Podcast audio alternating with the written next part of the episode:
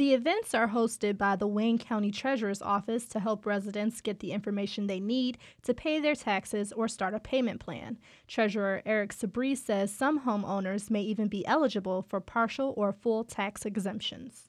This is something that we we find that a lot of taxpayers um, they don't know. They're behind in their taxes. We can't help them with the, the back taxes, but going forward, some of them may not have to pay taxes at all in the future. Sabree says veterans are eligible for full tax exemptions. He says residents can also learn how property taxes work so they can avoid unnecessary fees. Taxpayer Saturdays will take place at Wayne County Community College locations. I'm Brianna Tinsley, WDET News.